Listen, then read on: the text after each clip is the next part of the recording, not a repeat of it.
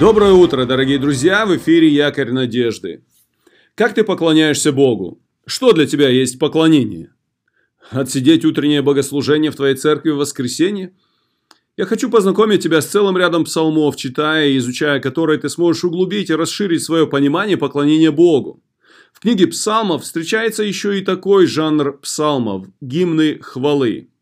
Вообще их несколько разных видов. Есть вот просто гимны хвалы, есть э, гимны э, хвалы, в смысле гимны сотворения, то есть в которых прославляется Бог, который сотворил всю вселенную. Мы уже упоминали один из таких, это Псалом 18.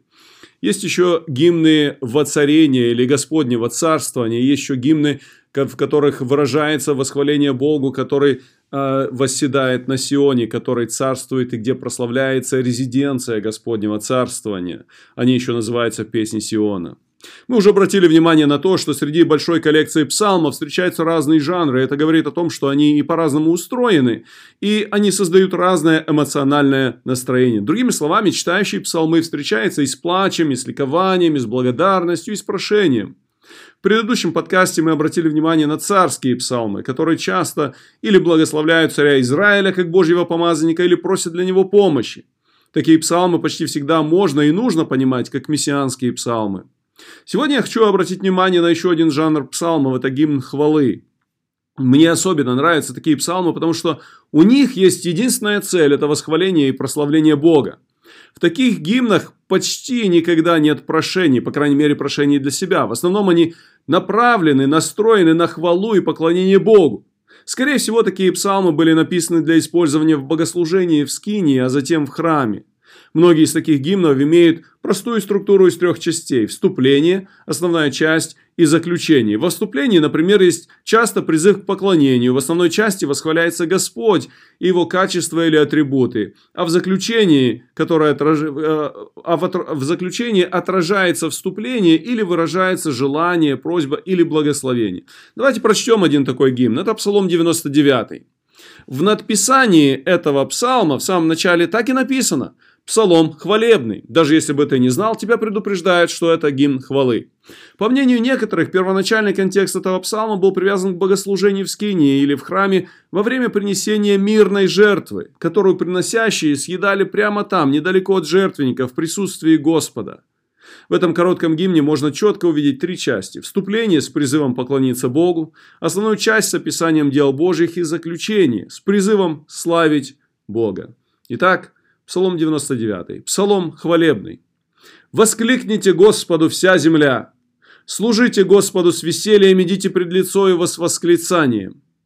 Познайте, что Господь есть Бог, что Он сотворил нас, и мы Его, Его народ и овцы паствы Его. Входите во врата Его со славословием, во дворы Его с хвалою, славьте Его, благословляйте Его, благословляйте имя Его, ибо благ Господь, милость Его вовек и истина Его в род и род». Этот короткий псалом наполнен радостным предвкушением поклонения и хвалы Господу. Несмотря на то, что, возможно, раньше он был написан для храмового поклонения, хочу сказать тебе, современному слушателю и читателю псалмов, что этот гимн приносит в твою жизнь благословение и учит тебя поклоняться Господу. Во-первых, он напоминает тебе, что поклонение Богу не должно быть скучным и сумрачным. Автор призывает тебя служить Богу с весельем и входить в Его присутствие с радостным восклицанием – ведь ты именно так поклоняешься Богу всегда, не так ли? Во-вторых, верующим напоминается, что Господь сотворил нас, то есть мы стали Его народом благодаря Его действиям и Его расположению к нам. Это великое благо принадлежать к числу Божьего народа. И в-третьих, здесь содержится призыв ко всем слушающим входить в Божье присутствие со словословием и хвалой, потому что Господь благ, милостив и истинен. Хочу еще раз спросить тебя, как ты поклоняешься Богу? Можно ли в твое поклонение добавить немного радости и ликования? Нам сегодня не нужно приходить в Иерусалим для совершения жертвы, но благодаря совершенной жертве Христа мы можем поклоняться Богу в духе и истине не на всяком месте. Сегодня помни о том, что Господь достоин хвалы и что Он сотворил нас. Несмотря на трудности жизни или волнения в обществе, Духом Своим – поклоняйся ему, входи во врата его со славословием и во дворы его с хвалой. Благословений тебе в сегодняшнем дне.